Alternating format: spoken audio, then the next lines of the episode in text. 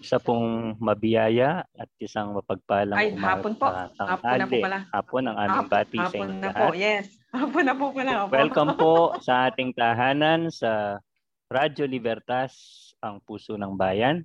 Dito po sa ating programang All About Fides. All about faith. Ako po si Ronnie, makakasama nyo sa loob ng isang oras at tayo po ay sasamahan din ni Ako po si Miss Rose. Magandang hapon po. Samahan niyo po kami na sa loob po ng isang oras. Okay po. So sa, sa lahat po ng mga sumusubaybay, nanonood at naka-tune in ngayong ah, tanghaling ito o ngayong hapong ito, isa pong ah, mapagpala at mabiyayang araw sa inyong lahat. Ang ating pong ah, isang oras ay punong-puno na naman ng talakayan Po. tungkol sa salita ng Diyos, kwento ng buhay ng mga banal. At ito po ay ah, um, pag-uusapan natin ang ating paksa ngayong araw na ito, ang mabuting pastol. So Miss Rose, tayo ay nasa ikaapat na linggo Ika-apat na linggo. ng Opo. muling pagkabuhay, no? For Opo. week of Easter. Okay. Opo. So, kahapon, so Monday ngayon, ano? Today po is April 26, uh, 2021, Monday. Monday po. And yesterday po, uh, ano po tayo, ang ating uh, ang ating tema kahapon sa ating gospel ay ang mabuting pastol or the good shepherd. Okay? Which is uh, ito rin po ang ating uh, paksang pag-uusapan ngayong araw na ito. So bago tayo magsimula Miss Rose, uh, anyayaan po muna natin ang ating mga naka-tune in, ang ating mga kabanding ngayong uh, hapon ito para sa isang uh, mataimtim na panalangin. Yumuko po tayong lahat at uh, damhin po natin ang presensya ng ating Panginoon. Sa ngalan ng Ama, ng Anak at ng Banal na Espiritu. Amen. Amen. Ama naming Diyos na makapangyarihan sa lahat, batid naming tapat ka sa iyong mga pangako. Hindi mo kami iiwan ni pababayaan man. Po ay kumakaharap sa isang pandaigdig na krisis, kaugnay po nitong paglaganap ng virus na COVID-19. Kami po ay nagpapakumbaba at sumasamong iyong dinggin ang aming panalangin. Amin pong inilalagak sa iyo ang aming mga alalahanin at pagkabalisa sapagkat amang ang makapagbibigay sa amin ng kapanatagan at kapayapaan. Anuman ang nangyayari sa aming kapaligiran. Sa iyo po namin ipinagkakatiwala ang aming buhay, ang aming sambayanan, ang aming mga kababayan at ang aming bansang Pilipinas. Ito po ang aming taimtim na dalangin. Sa itan ng inyong anak na si Yeso Kristo na aming tagapagligtas. Amen. Sa ngalan ng Amen. Ama, ng Anak at ng Espiritu Santo. Amen. Amen. Muli po, Yes. uh, binabati po namin kayo ng isang mapagpala at mabiyayang hapon. Ngayong araw ng lunes, ah, 26 ng Sa Abril. pong mayo. Payang hapon po sa Okay. inyo lahat. Ah, Miss Rose, ano, gaya ng sinabi ko kanina, ang paksang tatalakayin natin ngayon ay hango sa gospel kahapon. Ano? Ito nga Yes yung ah, pinakatema ng gospel, ang mabuting pastol. Alam naman natin sa mga nakaraang ah, linggo, napaka ano eh, napaka common nung nung tema ng gospel. Ah, na may kinalaman sa tinapay na nagbibigay buhay, ano?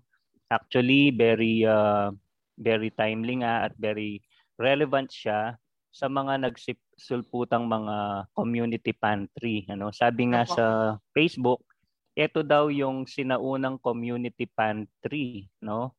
Noong panahon ni Jesus Christ, yung multiplication of bread and fish, no? Yes, na kung opo. saan ah, merong limang libong kalalakihan na uh, sumama kay Kristo pang makinig sa kanyang mga aral. Kaya lang, parang naging uh, problema nila yung pagpapakain doon sa mga ano, liman libong kal limang libong kalalakihan lang yon no hindi pa nabanggit yung mga kabataan yung iba oo yung iba pa po so sabi yes, yes So sabi ni Jesus Christ, uh, pakainin natin sila. So kung sino man ang meron, magsi-share, no? So magsi-share. meron ngang isang uh, meron ngang isang bata may dalang limang tinapay at saka dalawang isda.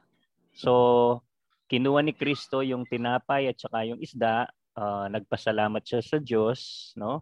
At ibinahagi niya ito. So uh, napansin na lang nila na yung tinapay at saka yung yung isda ay isda dumadami ng dumadami. po. No? Nag-multiply. Nag-multiply. So, yes, ang tema natin uh, sa mga nakaraang linggo ay yung yung tinapay ng buhay, no? Si Kristo ay nagtatago sa likod ng Eucharistia, no? Opo. Yung tinatawag nating Holy Eucharist, no? O yung hostia.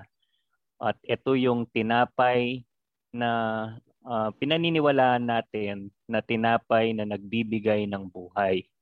So, gaya nga ng sinasabi ng Biblia, hindi lang tayo nabubuhay sa tinapay na nagpapabusog sa ating tiyan, pero uh, talagang merong isang tinapay yes. na sinabi ni Kristo na kapag kinain natin, no, yung kanyang katawan at yung dugo ininom natin, tayo'y magkakaroon ng buhay na, na walang, walang hanggan. Yes, Kaya nga tinawag niya itong tinapay, yes, tinapay na nagbibigay buhay, buhay. no? So, hindi lang tayo nabubuhay sa pagkain pang pisikal, bagkus doon sa tinapay na ibinigay niya sa atin. Yun nga yung kanyang katawan at dugo para katawan magkaroon tayo ng buhay buhay na walang hanggan. Okay? Yun yung buhay na walang hanggan. So, para sa ating panimula sa uh, pagtalakay natin sa ating paksa ngayong hapong ito, babasahin uh, muna natin okay, sa ating mga ginigiliw na tagapakinig at nanonood, uh, naka-tune in ngayon sa ating Holy Cross College Facebook page. No?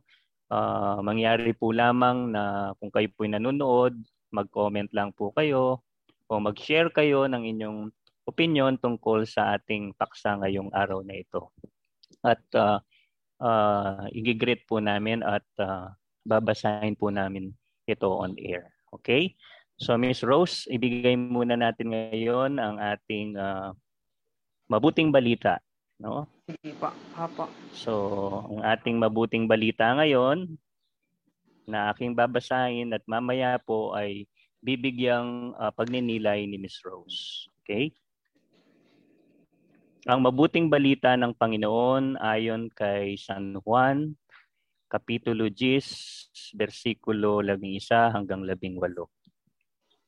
Noong panahong iyon, sinabi ni Jesus, Ako ang mabuting pastol. Inaalay ng mabuting pastol ang kanyang buhay para sa mga tupa o para sa kanyang mga tupa.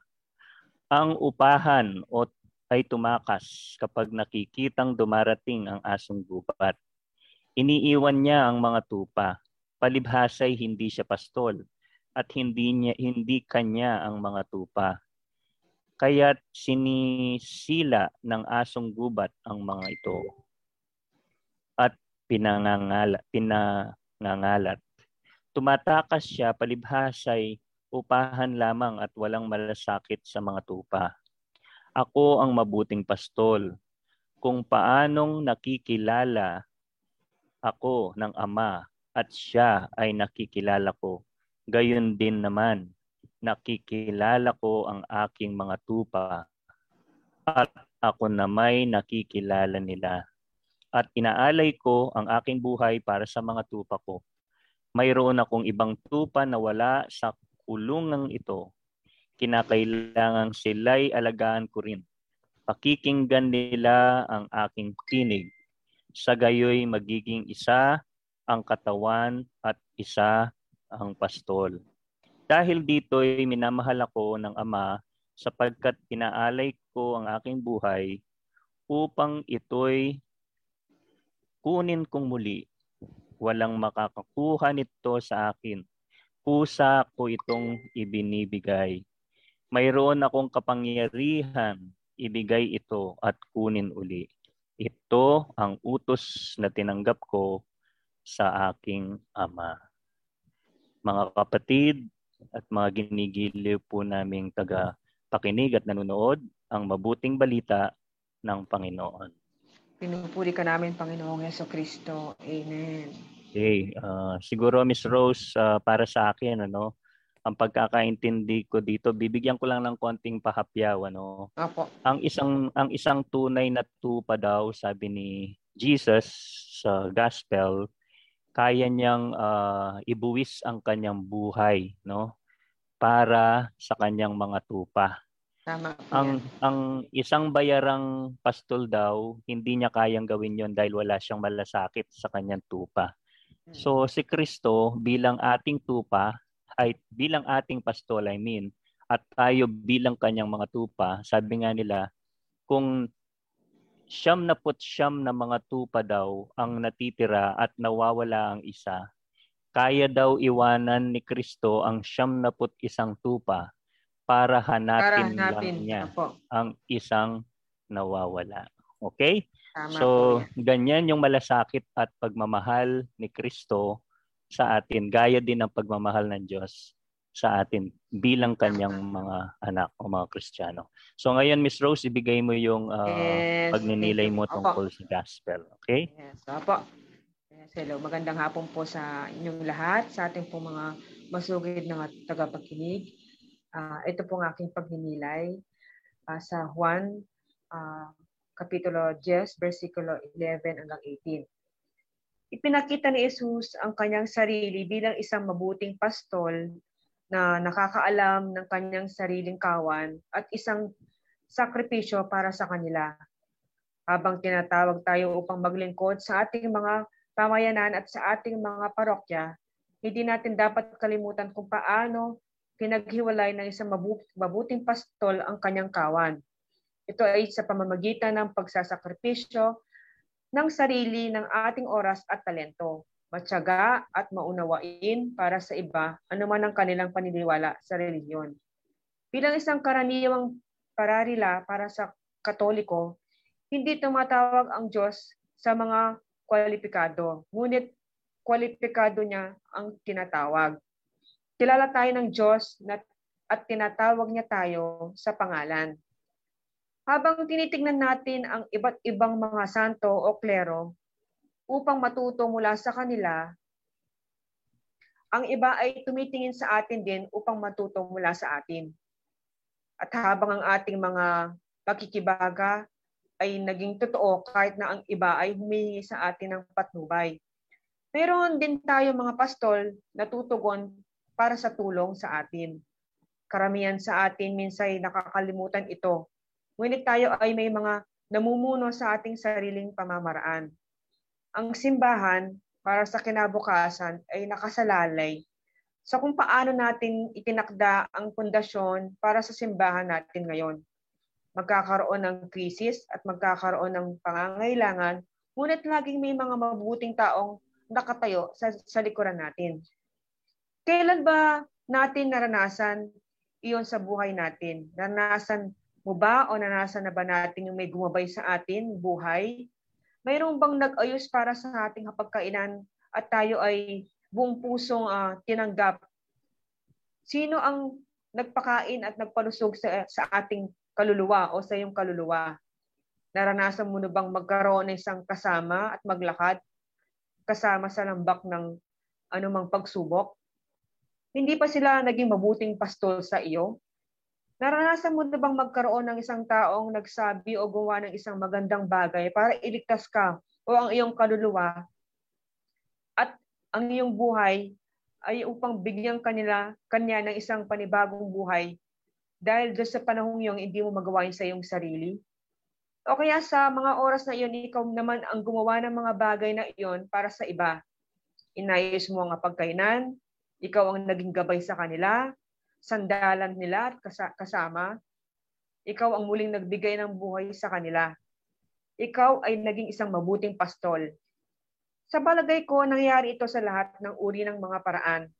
Ito ay nangyayari kapag tayo ay isang magulang, tayo isang uh, may, may bahay, o tayo ay nagmamalasakit sa isang uh, kaibigan o sa isang kaibigan may sakit sa, sa, sa mga magulang at mga kapatid.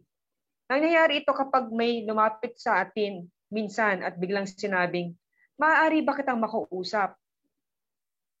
Maaari ko bang i- ikwento sa iyo ang, ang nangyayari sa aking buhay? Gusto kong sabihin sa iyo kung ano ang nangyayari. At hinihiling din nila sa atin na tayo ay maging isang mabuting pastol sa kanila.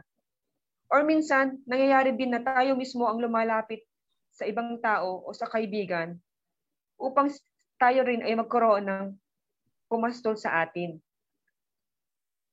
Minsan, hinihingi din natin sa kanila na tayo ay magkaroon ng isang mabuting pastol. Naalala ko dito si St. Therese of Calcutta, ang kanyang gawaing missionary, missionaries of charity.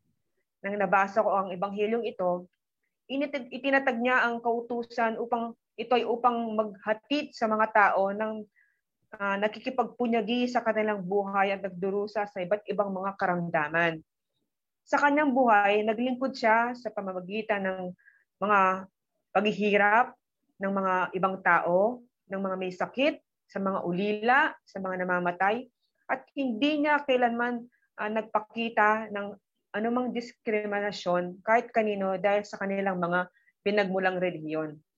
Sigurado kong may mga sandali sa sa kanya ay nagpupubiglis din sa kanyang damdamin. Ngunit hindi siya kan, sa kanyang sarili, kundi naghahanap din siya ng pumastol sa kanya at magbigay ng patnubay at tulong. Tayong lahat ay tinawag upang maglingkod tulad ni St. Therese of Calcutta at tulad ni Jesus. Normal para sa iba ang humingi sa atin ng tulong at tayo ay magbigay ng tulong at buong galak mula sa ating puso. Ngunit huwag nating kalimutan na palagi tayong mayroong isang mabuting pastol na maaari natin mapuntahan kapag nakakaramdam tayo ng pagdududa at pag tayo ay naliligaw lang ng das, yun ang ating Panginoong Jesus. Amen. Okay, thank you Miss Rose sa iyong yes, napakagandang po. reflection. Ano? So napakaganda ng senior mo. No? Oo nga naman, naisip ko rin si Mother Teresa of Calcutta no? Opo. Uh, bilang isang napakasimpleng madre ano uh, actually uh, napapansin ko siya kapag uh, nasa misa siya ayaw niyang nandoon siya sa unahan lagi no?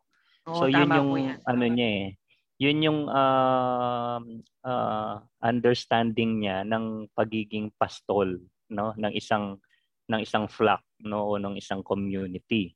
Kasi lagi siyang nasa huli. Huli. Lagi Opo. siyang sa komunyon, sa pagtanggap ng komunyon, lagi siyang nahuhuli. Opo. No? So ibig sabihin, bilang isang leader, kapag uh, kapag para sa kapakinabangan ng kanyang komunidad, lagi niyang pinaprioritize yung kanyang mga nasasakupan. Nakasasakupan. O, kanyang opo. komunidad. Opo. So kagaya ng sinabi mo Miss Rose, ano, ang isang pastol ay nayahalin tulad natin sa isang leader, no? Tama isang po. leader. Sabi nga ni Ma'am Elit uh, Umali, si Dr. Umali, doon sa kanyang gospel call na sined niya sa akin, ang isang ang isang leader daw o isang pastol ay dapat may meron siyang virtue, no? May may katangian siya katangian, sa, sa kanyang pagiging leader. So mamaya i-share natin sa ating mga tagapakinig kung ano yung mga virtues ng isang supposedly Opo. yung virtues ng isang leader o yung uh, mabuting pastol. So sa aking uh, pananaliksik Miss Rose ano, ang katangian ng isang leader, sabi nila, ay yung may malasakit, no? Ano ba yung malasakit? Oh, Ibig sabihin, number one po yan. may concern siya sa kanyang mga uh, nasasakupan, nasasakupan o yung kanyang mga tagasunod, no? Yes, opo. Okay. So ano naman ang tupa? Ang tupa naman, no? Ang represent ang representation kasi ng ng pastol o mabuting pastol is a good leader. Yes, yung tupa naman, no? Anong anong klasing o anong uri ng ng hayop yung tupa? Ang sabi dito, ang isang tupa daw ay may may may katangiang isa na uh, parang downside ng pagiging tupa ay yung may katangahan daw ang isang tupa, no? bakit bakit na sabi actually narinig ko din ito sa sermon last uh, yesterday sa isang pare, uh-huh. no? Sabi niya ang isang tupa daw ay isang hayop na may katangahan. Bakit daw Miss Rose? Kasi uh, kapag daw may nakikita siyang mga kasamang maraming tupa, nakiki nakiki Tama. ano siya. Sumusunod, nakiki, sumusunod lang. Nakikisunod-sunod siya. Sunod-sunod, no? opo.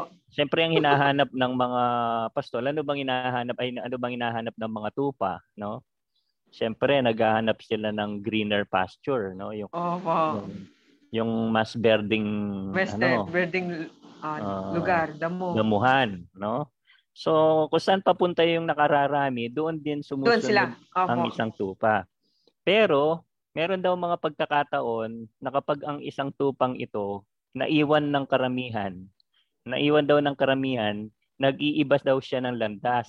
No? So, ibig sabihin, eto na nga yung nalilihis ng landas. Nalilihis, no? opo.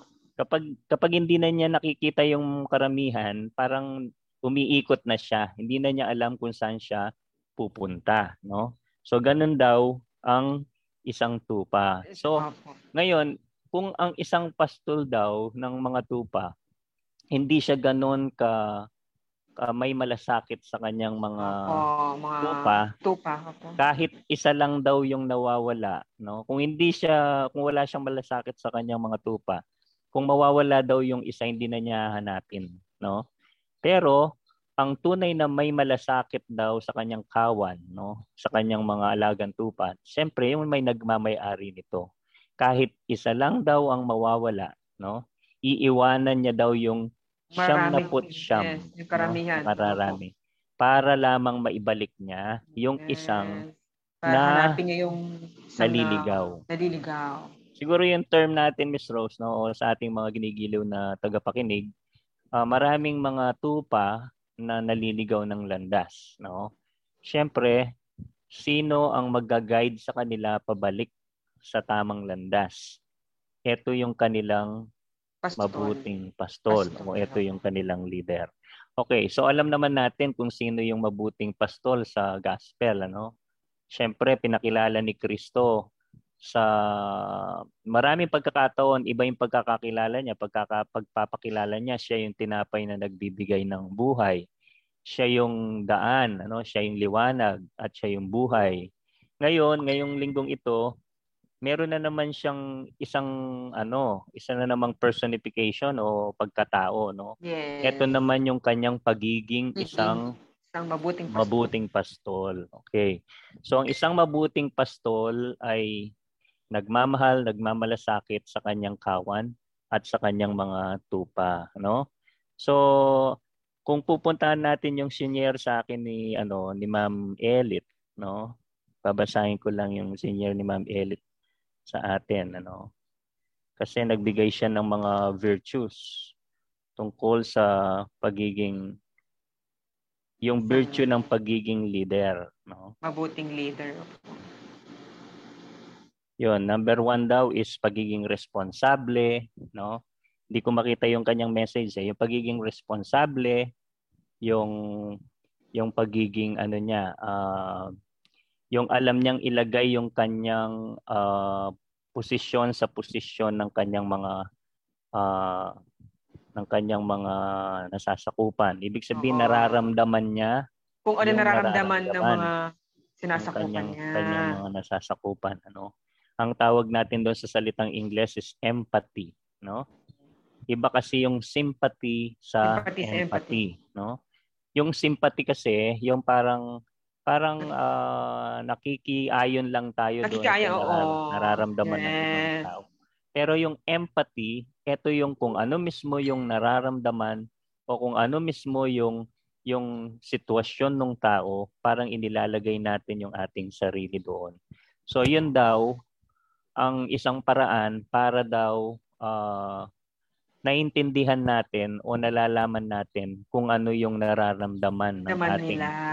Yes. yes ng ating mga na, nasa nasasakupan. No? Definitely, ito yung ating mga tupa no bilang isang pastol.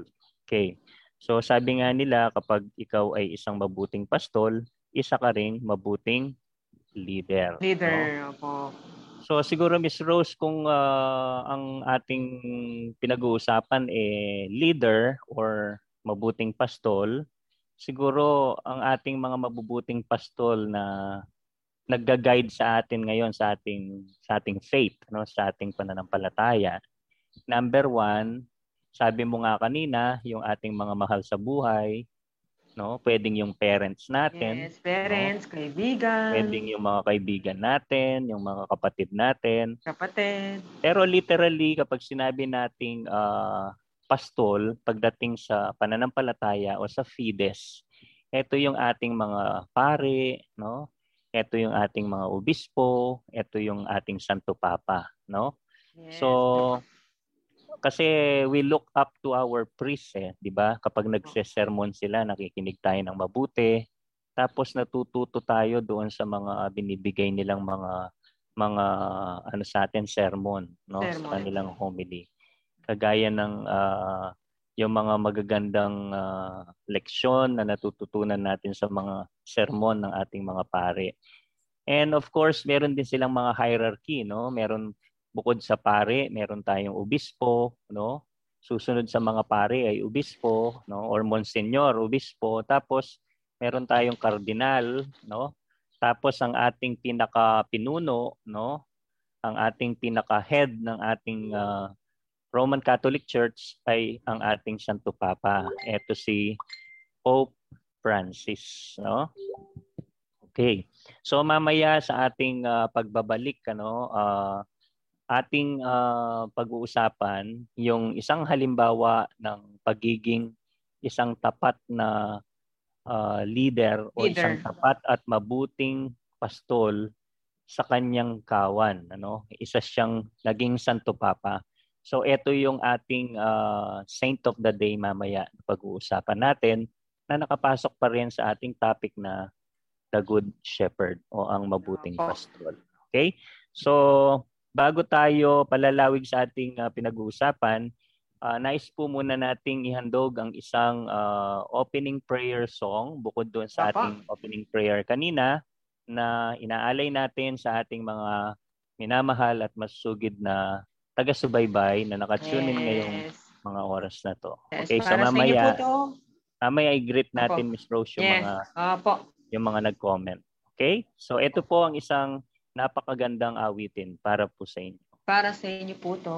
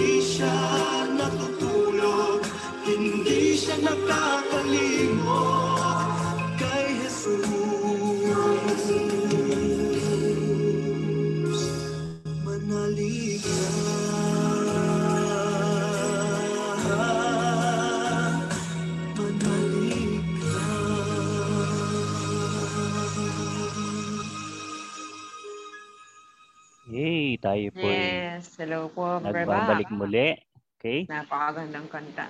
Okay, so Miss Rose, so babalik tayo dun sa ating paksa kanina, no? So, gaya ng sinabi ko kanina, ang isang tunay na pastol, no, uh, narinig ko rin sa isang sermon kahapon, iiwan daw ang siyam na put siyam na tupa upang hanapin yung isa o nag-iisang nawawala, no? So, alam mo, Miss Rose, ang may malasakit daw na pastol kapag siya'y uh, nahanap niya yung nawawalang nawawala niyang tupa, no? Siyempre nandoon yung kanyang eagerness o pananabik uh, para para mahanap niya yung kanya nawawalang tupa, no? Parang kapag nawawala ba yung anak mo, halimbawa, no, halimbawa ang anak mo uh, umalis nagpaalam uh, sa iyo ng ng hapon tapos sabi niya babalik siya ng alas 6 ng gabi. Gabi. Tapos pero alas 8 na, wala. lumagpas lumagpas lang ng 30 minutes yung alas 6 oh. ng gabi. Text Opo. ka ng text ka sa kanya, di ba? Message ka ng message. Syempre ganyan din tayong mga yes. ano, tayong mga magulang, no. So ganyan din daw ang ang malasakit at concern ng isang pastol, no. Pastol. Opo. Actually, ang isang pastol daw ay uh, uh, kinakabahan, nilalamig ang katawan habang yes. hindi niya makita yung kanya nawawalang pastol. Nawawalang pa, nawawalang tupa. Opo. Yes. Pero alam mo Miss Rose, ano, merong mga ibang mga magulang na kapag nawawala yung anak nila at uh, hindi nakaabot doon sa oras na pinangako nilang darating sila. Pag uwi ng mga anak nila, pinapagalitan nila, 'di ba? Sinisigawan nila, "Oh, saan ka na naman nagpunta?" no? Saan ka na naman nakipag-date? Saan ka na naman na uh, Hindi mo alam, nag-aalala ako sa'yo. Yes, hindi daw hindi daw ganun ang tamang approach. Kasi daw, ang isang mabuting pastol daw, alam mo, kapag nakita na daw niya yung nawawala niyang tupa, yung nag-iisang nawawala niyang tupa, hindi niya daw ito, sabi dito, hindi niya daw ito hinahatak, no? Papunta doon sa marami, no? Ang ginagawa daw ng isang mabuting pastol, no? Uh, kinukuha niya yung tupang na nahanap niya. Yes. At ito ay kanyang inilalagay sa kanyang mga balikat. No? Balikat. Kinakarga niya, no? Pupusan, pinupusan, yes. pinapasan niya. Pinapasan niya sa kanyang uh, ano shoulder tapos kinakarga niya, no? So isang ano 'yon, isang uh, pagpapakita na sabik na sabik siyang mahanap, no? At uh, nalulungkot siya na siya ay napahiwalay sa kanyang alaga kahit sa konting oras lamang. So, yun daw yung yung tamang ano, yun daw yung tamang uh, uh, ano approach. Approach. Kapag ang anak mo umuwi ng late na, no? Ginabi na siya masyado. Syempre worried na worried ka. Opo, dapat yakapin mo. Yes, na instead mo na masaya ka. Instead na, sabihan mo siya ng yes, mm. pagalitan mo siya, siguro uh, dahil naibsan yung pag-alala, uh, pag-aalala mo, walang nangyaring masama sa kanya. So magpasalamat ka na lang yes. at uh, much better na maging masaya ka na lang. Opo, na nakauwi na siya. Yes. yes. So kagaya rin ng ating uh, mga mga leader sa simbahan ano kapag uh, sinesermonan tayo sa misa syempre yung mga sermon na yon nagbibigay ng aral sa atin no? Alam mo naman kahit uh, kahit sila ay tao rin na kagaya natin definitely we look up to them and we listen to their to their words no? Yung kanilang mga salita. Opo, kasi nga tinuturing natin silang mga mabubuting pastol. Mabubuting pastol. Yes. Kasama nito ang ating santo papa ang ating mga obispo no? Sila ay tinuturing nating mga pastol na pinapakinggan natin sapagkat sila'y uh, nagsasalita at nangungusap at sa pamamagitan ng kanilang katungkulan, binibigkas nila ang salita ng tunay na pastol. At sino yung tunay na pastol na yon na nasa kanilang pagkatao? Definitely, yes, yun ang ating Panginoon si Kristo. Yes, 'di ba? Uh, kapag ang pare, kapag nandoon na siya sa altar, 'di ba? Kapag uh, nagsasalita na siya doon, kapag Opo. nagse-sermon na siya doon. Nagse-sermon na po. Kapag tinataas na niya yung hostia at saka yung alak, hindi na daw siya yun eh. Definitely, parang uh, meron ng ano doon, parang nandoon na yung pagkatao ni Heso Kristo yes, no bilang gumagawa Holy Spirit. no. Kumbaga, uh, yung spirito ni Heso Kristo nandoon na sa kanya yes. at uh, habang tinataas niya yung hostya at habang binabasa niya yung salita ng Diyos, uh, siya na yon, siya na si Jesus Christ as our yes. good shepherd. Good okay? Shepherd. So, pag-usapan natin ngayon Miss Rose, no, uh, maraming pagkakataon nang hindi na natin na na papag-usapan yung mga buhay ng mga banal sa ating segment yes, doon sa santo. Life of Saints, no, or yung mga lives of saints, no. So, ang santong pag-uusapan natin ngayon ay isang dakilang santo, no.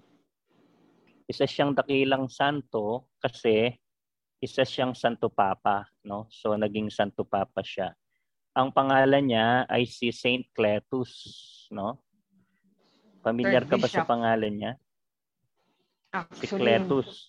Hindi. Parang narinig no? ko na po siyang atan doon pa. Okay. Parang... So uh, somehow familiar yung kanyang pangalan, yes, no? Opo. Saint Cletus was the third bishop of Rome who succeeded Saint Linus, no? which circumstance alone shows his eminent virtue among the first disciples of Saint Peter. So Peter. si si Cletus ay naging isang yes, naging bishop ng Rome na successor ni Saint Linus. Sino ba Linus. si Saint Linus, no? Si Saint Linus po ang pangalawang santo papa ng Roma. Ibig sabihin, siya ang pumalit kay uh, Peter, no? si Linus, no? Opo. Nung namatay si Saint Linus, pinalitan siya ng nagsucceed sa kanya na isa ring obispo na ang pangalan ay Cletus. Cletus, no? Opo. Yes. So si Cletus po ay uh, umupo bilang Santo Papa sa loob ng labindalawang taon, no? 12 years. From 76 to 89, to 89. AD, no? naging Santo Papa siya, no? So siya po ay naging martyr, no? Alam naman natin nung panahon 'yon, uh, panahon ng persecution sa mga Kristiyano sa Roma. So ibinuwis din ang buhay ni Cletus, no, sa kanyang pananampalataya at sa Diyos at hindi niya itinakwil ang kanyang pananampalatayang Kristiyano. At uh, ibinuwis niya ang kanyang buhay, inialay niya ang kanyang buhay para sa kanyang pananampalataya. So kagaya rin ni Saint Peter at saka ni Saint Linus, no? Sila ay pinatay at naging martyr, no? Actually, ang pangalan ni ni Cletus, no, nung naging Santo Papa siya, imagine ano, Miss Rose, siya yung pangatlong Santo Papa, no? Opo. From from Peter, from Saint Peter to Saint Linus. Saint Linus. So siya yung pangatlong Santo Papa, si Pope Anacletus, no? So, hindi ba napapansin mo kapag uh, ang mga kardinal na na- elect bilang Santo Papa, hindi na nila ginagamit yung kanilang yung kanilang mga pangalan, yung mga tunay nilang yes, pangalan, opo. no? Ginagawaran sila ng mga religious names nila, no? Kagaya opo, ni opo ni Pope Benedict, no? Si Pope Opo. Benedict, si Pope John Paul II, and of course si Pope Francis, no? Si Pope Francis ay isang Argentinian Pope. So, yung kanyang pangalan ay iba, no? Uh, Bergo si si Pope uh, Francis ay ang last name niya is si Bergoglio, no? And of course, kapag uh, tumanggap na sila ng kanilang uh, ng kanilang uh, pagbabasbas bilang Santo Papa, sila ay ginagawaran ng kanilang religious name. Kagaya ni ni Saint Cletus, siya ay tinawag na Pope Anacletus. Anacletus. So si Pope Anacletus po ay namatay noong 92 AD, no? At gaya po ng sinabi ko, siya po ay namartir, no? Pinatay at uh, inihandog niya ang kanyang buhay para sa kaligtasan ng kanyang mga nasasakupan o mga Kristiyano. So, pwede ba natin siyang mayalin tulad sa isang mabuting pastol, Miss Rose? Yes. Si Pope Cletus, no? Would you would you believe ang ang mga leader ng simbahan noon na pe-persecute na na uh, minamar uh, ano nagkakaroon ng martyrdom ang mga leader ng simbahan kasi nga uh, merong pagsalungat no sa pananampalatayang Kristiyano. Pananampalataya, opo. Pero ipinaglalaban nila ito no yes. hanggang sa kahuli-huliyang hininga nila. Kaya nga sabi doon sa ating gospel na nabasa kanina, ang tunay na pastol daw uh, uh, a real uh, good shepherd lays down his life for his sheep, yes, no? Sheep, tama so, po 'yan uh, inaalay daw ng isang tunay na pastol ang kanyang buhay. Ang buhay, opo. Para sa kaligtasan ng kanyang mga tupa. tupa. Okay. Tama po 'yan. Uh, just like uh, recently kailan lang ano uh, maraming mga mga pare, mga madre, na mga misyonero na nagbuwis ng kanilang buhay para ipaglaban ang kanilang pananampalatayang Kristiyano. Actually, Miss Rose, meron ako napanood sa YouTube na isang ano senaryo sa Rome na kung saan ay hindi pala sa Rome, sa sa isang bansa ano sa kung saan nag-visit si Pope Francis kailan lang sa sa Iraq, no.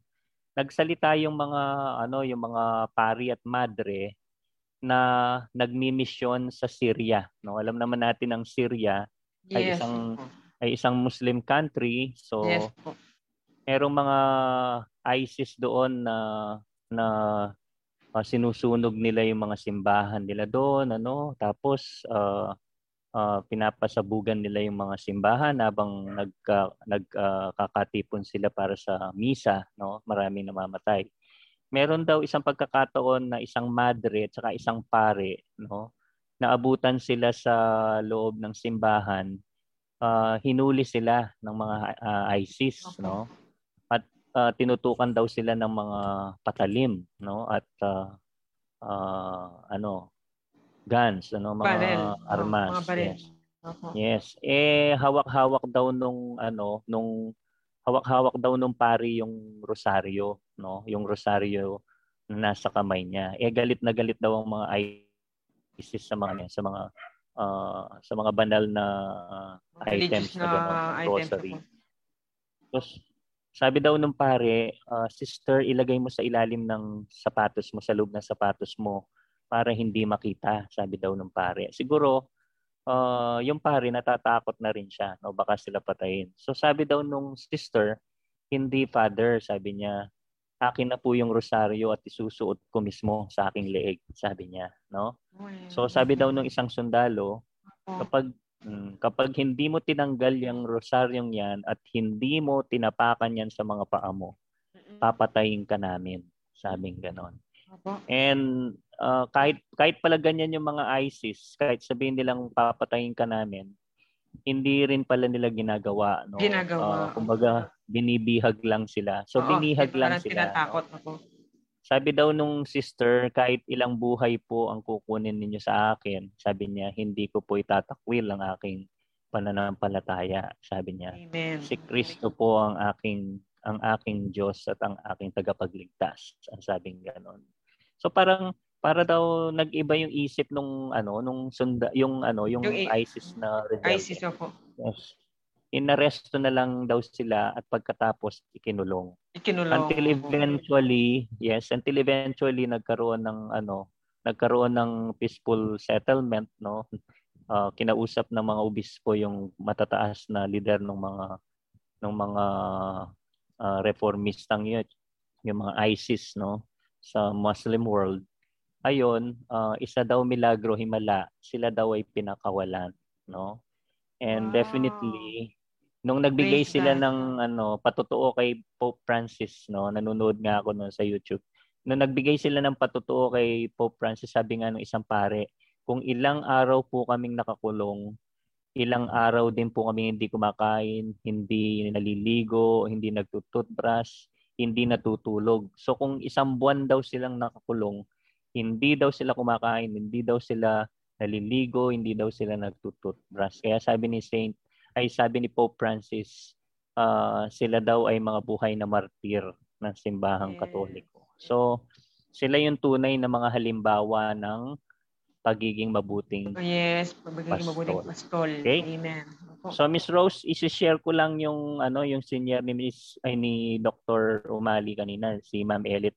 Hi po Ma'am Elit, yung pong senior Hello po, ninyo. Ma'am Elit, good afternoon po. Gospel reflection niyo po last Sunday, yung po yung i-share namin ngayong hapong ito. Ang sabi niya dito, Gospel call, I am the good shepherd. A good shepherd lays down his life. Ayun nga. Uh, ino, in, ino-offer niya yung buhay niya para sa kanyang mga tupa. Jesus died for us. Are we good shepherds like Jesus? No? Can we also die for our faith? No? Siguro yun ang ibig niya sabihin. Yes. To be one, sabi niya, para makiisa kay Kristo, we must have vision. So, si Ma'am Elit kasi uh, mahilig siya sa mga ano eh, sa mga acronyms, no? Ini-spell out niya yung mga letter ng bawat yes. uh, yung yung bawat letter ng isang word. Kagaya yung word niya is virtue, no? Dapat daw magkaroon ng virtue ang isang mabuting pastol. At itong mga virtue ito ay na- naka-spell out doon sa salitang virtue bawat letter. So yung letter V niya is vision. Okay, Dapat po. meron daw siyang vision. Vision. No? So nakikita niya yung kung ano yung mga dumarating na pangyayari. Yes, yung, po. Kung ano yung mga yes, pwede niyang ma-foresee, you know. So meron siyang vision, may mga magaganda siyang idea sa kanyang Ay, isip. Opo. Okay, number two is integrity, no? I, integrity. Ibig sabihin ng integrity is buo yung kanyang katapatan. Katapatan. No? So matapat siya, no? Yes. Siya matapat And number three is R. Yes. Sa palagay mo, Miss Rose, ano yung letter R? Nabanggit ko siya kanina. Vision, integrity, and responsibility. Ah, responsibility. No? So he has he has the ano, he has the ability to make good response, no? Magbigay ng response sa anumang kailangan niyang uh, sa kanyang uh, nasasakupan. Kanyang nasasakupan. And of course, virtue, letter T, in-spell out niya trustworthiness, no? Anong ibig sabihin ng trustworthiness? Uh, na mapagkakatiwalaan. Yes. No? Isa siyang mapagkakatiwalaan. Yes. Katiwa-tiwala. And unity, ne? Unity, alam niyang uh, pag-isahin yung kanyang pag-isahin, nasasakupan. Yes. yes. And of course, the last letter is E, like I said earlier, yung empathy, no?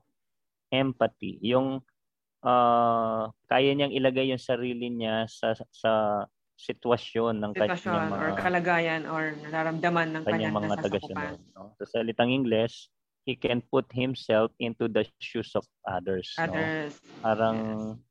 kaya niyang maramdaman kung ano yung nararamdaman ng kanyang mga kasamahan sa serbisyo. So the last word that Ma'am uh, or Dr. Romali uh, added was the word S, virtues S, service. No? salitang service sa Tagalog, paglilingkod, paglilingkod. no?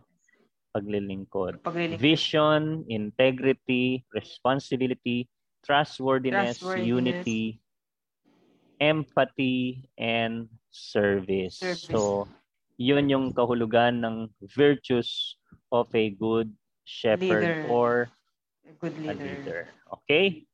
So magkakaroon muna tayo ng isang uh, gap, Miss Rose, ano, at magbibigay daan tayo para sa isang magandang awitin na iaalay pa rin natin sa ating mga tagapakinig. Pero baka meron kang babatiin diyan, meron yes, na tayo. Yes, batiin po muna natin yung ating mga ano, mga uh, Naka-tune in ngayon. Yes. Ating Ito, i-greet po natin ng magandang hapon kay Kel Larry Lerit. Hello po. Good afternoon. Kay Catherine Balagtas. Hi, Kel kay Hi, Dr. Ma'am Edith Flor Umali. Hello po, magandang hapon po. Kay Janelle Due. Nanonood si Ma'am Elit. Kay Herald Lisi. Nanonood si Ma'am Elit. Hi, Ma'am uh, Elit. Okay. Kay Heraldine Dimaw Dimaon. Kay Monica Malyari Maliwat. Kay uh, Mary Grace Hipolito, kay Sally Miranda, hello po, kay Ma'am Sally, at kay Ma'am Elena Suleiman. Magandang hapon po, Ma'am Elena. Kay Lovely uh-huh. Tejero. Assistant Principal ng Junior yes, High School. Assistant Ma'am, Principal po natin Ma'am siya. Suleiman. Yes. At kay Justin Guest at kay Lorena May Miranda. Hello, magandang hapon sa lahat. Magandang Salamat. hapon po sa inyong lahat. Isa pong mapagpalang uh, araw po ang aming bati sa inyong lahat. Sana po tumutok kayo hanggang sa matapos ang ating programa. Marami po kayong matututunan. Okay, uh, Miss Rose, gaya ng sabi ko kanina, bigyan muna natin ng isang magandang awitin muli ang ating mga nakikinig ngayong hapong ito. Ito po ang awitin para sa inyo. Para sa inyo po to.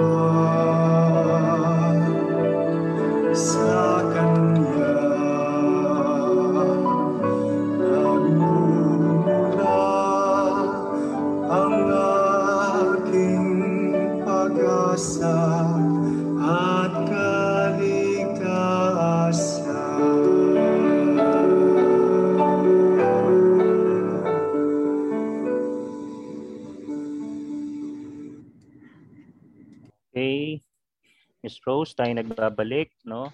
Habang pinapakinggan ko yung awitin na napakaganda, no? Totoo nga naman, Mm. gaya ng sinasabi ng awitin, uh, our soul finds rest only in Jesus Christ our Tama Savior. po no? yan. Uh, ang ating kaluluwa daw ay mapapanatag lang, no? Sa atin Makakahanap ng kapanatagan sa sa pamagitan ng ating Panginoong Yes. Yesu Kristo. Yes. Yes. Tama po. Okay. So, ang ang isang pastol definitely ay nagsisilbing ah, matatag, ano, matibay, ano, kasi sa kanya nagmumula yung magmumula yung kalakasan ng kanyang mga yung kanyang mga sinasakupan, yung kanyang mga tupa, no? Siyempre kung magpapakita ng kahinaan ang isang pastol, no? Sabi nga sa gospel kanina, yung mga asong gubat na pwedeng ah, umatake sa Yes. kanyang mga tupa, no? Panghihinaan siya ng loob. Pero ah, definitely kagaya ng awitin natin, ang ang si Kristo ang ating tunay na mabuting pastol, ang ating muog at tanggulan, no? Dahil siya ang magtatanggol sa atin bilang ating mabuting pastol. Tama Okay. po yan. Amen. Miss Rose, ano, i-share din natin sa ating mga magigiliw na ginigiliw na tagapakinig ngayong ah, hapong ito, no. Bago dumating kasi si Kristo sa mundo, no, merong mga ah, parang ah, tinawag ang Diyos para maging pastol, no, ng kanyang ng kanyang ah, ah, mga mamamayan, ano, ang mga Israelitas, no? So alam naman natin nung nung panahong 'yon, no, marami yung mga nagsilbing ah, leader ng Leader, mga opo. mga mga Israelitas, no? So bago pa man dumating si Kristo sa sanlibutan, no, mga ginigiliw nating mga tagapakinig, pinili na ng Panginoong Diyos ang mga pinuno na magmum, nag na maging taga-pamuno ng Israel, no? Maaring sila ay mga leader na hindi ganong kaperpekto, sabi nga nila, at makapangyarihan. Ngunit meron silang mapagpakumbaba na puso para dinggin ang tinig ng Diyos, no? Ah, yung mga pinipili kasi ng Diyos nung unang panahon, ito yung mga sumusunod, no? yung mga tumatalima, at ito yung mga may mapagpakumbabang puso na susunod sa kanyang mga sasabihin, no? Isa na dito ay si Noe, no? Noah. Noah. Alam mo Noah. si Noe, ano, Opo, Miss Rose? opo, Si Noe Opo. pala. Si Noe pala ay isang lasinggero before, no? Wow. Tapos siyang drunkard. Okay? So tignan mo yung mga tinatawag niya, no? Uh, actually si si San Agustin, no? Anong pagkakakilala mo kay San Agustin, no? Bilang naging obispo pa siya at isang naging isang doktor ng simbahan. Pero San yung pagkatao, ni Santa yes. Monica, di ba Santa? Monica, no? 'Di ba? Bago siya naging naging ah, pare, bago siya naging obispo, ano ba siya before? Siyempre, ah, ko, masalimot, no? Oo, tulisan po siya. Basta naging, hindi po siya, ano, ba? ang masalimot ang kanyang ano, ang kanyang ah, buhay, no? Ah, bago siya naging santo, no? So Yes. sila Noe, no? So mabilis lang ano, sila Noe, si Abraham, si Esau, ayan, ano? yes. Sila Moses. Moses. Of course, ano, si Moses, si Haring David, no? Ang pinanggaliang lahi ng ating Panginoong Yesu Panginoong Kristo, Jesus. no? Opo.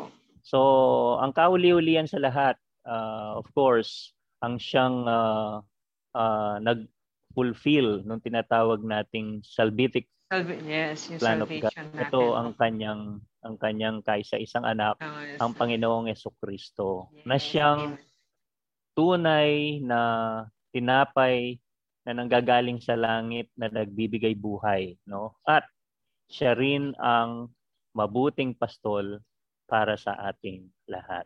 Okay? Miss. Rose, la- ah, Monday ngayon, ano? So Opo. ah, doon po tayo nagtatapos sa ating paksa, no? Monday ngayon, sino ang ating guardian angel of the day? Si Saint Gabriel. Okay, tandaan-tanda mo pa yung guardian angel ko na. natin, ano? Opo. Saint Every- Gabriel. Yan. Yan yung arch angel na bumati kay Maria. Yes, kay no? Maria, Mama Sabi- Mary. Siya po yung naghatid ng niya, mensahe. Kerito mene, sabi niya, no? Full of grace, sabi niya. Full of. Mary. Apo. Yung pala, definitely, yung pala yung daladala ni Maria na binati ng anghel na si Gabriel ang siyang magliligtas at magiging mabuting pastol Yes. at Opo. siya ang tinapay na magbibigay buhay, sa atin. Buhay sa ating lahat. Opo. Tinapay na nagbibigay buhay sa ating lahat at siya ang ating mabuting pastol, Pastol. na sana magaya rin natin. Yes. Okay, so oras na Miss Rose. Yes. So, Opo. Oras na po para muli po magpaalam tayo. kayong iniimbitahan na kami po ay inyong ah, manood pa rin po kayo at mag-tune in sa aming programa Yes. ah, bukas Martes Bukas po, Martes. alas 10 hanggang alas 11 ng umaga. Okay? So, ah, maraming salamat po sa pagsubaybay sa aming programa ngayong hapong ito, ang ating programang All About Fides, All about All faith. About Faith. Maraming salamat Yes. po. Thank you po. Maraming salamat po. Mag-ingat po tayong Kita-kita lahat. po tayo See muli tomorrow. bukas alas 10 hanggang alas 11 na umaga. Maraming salamat po. God bless you all.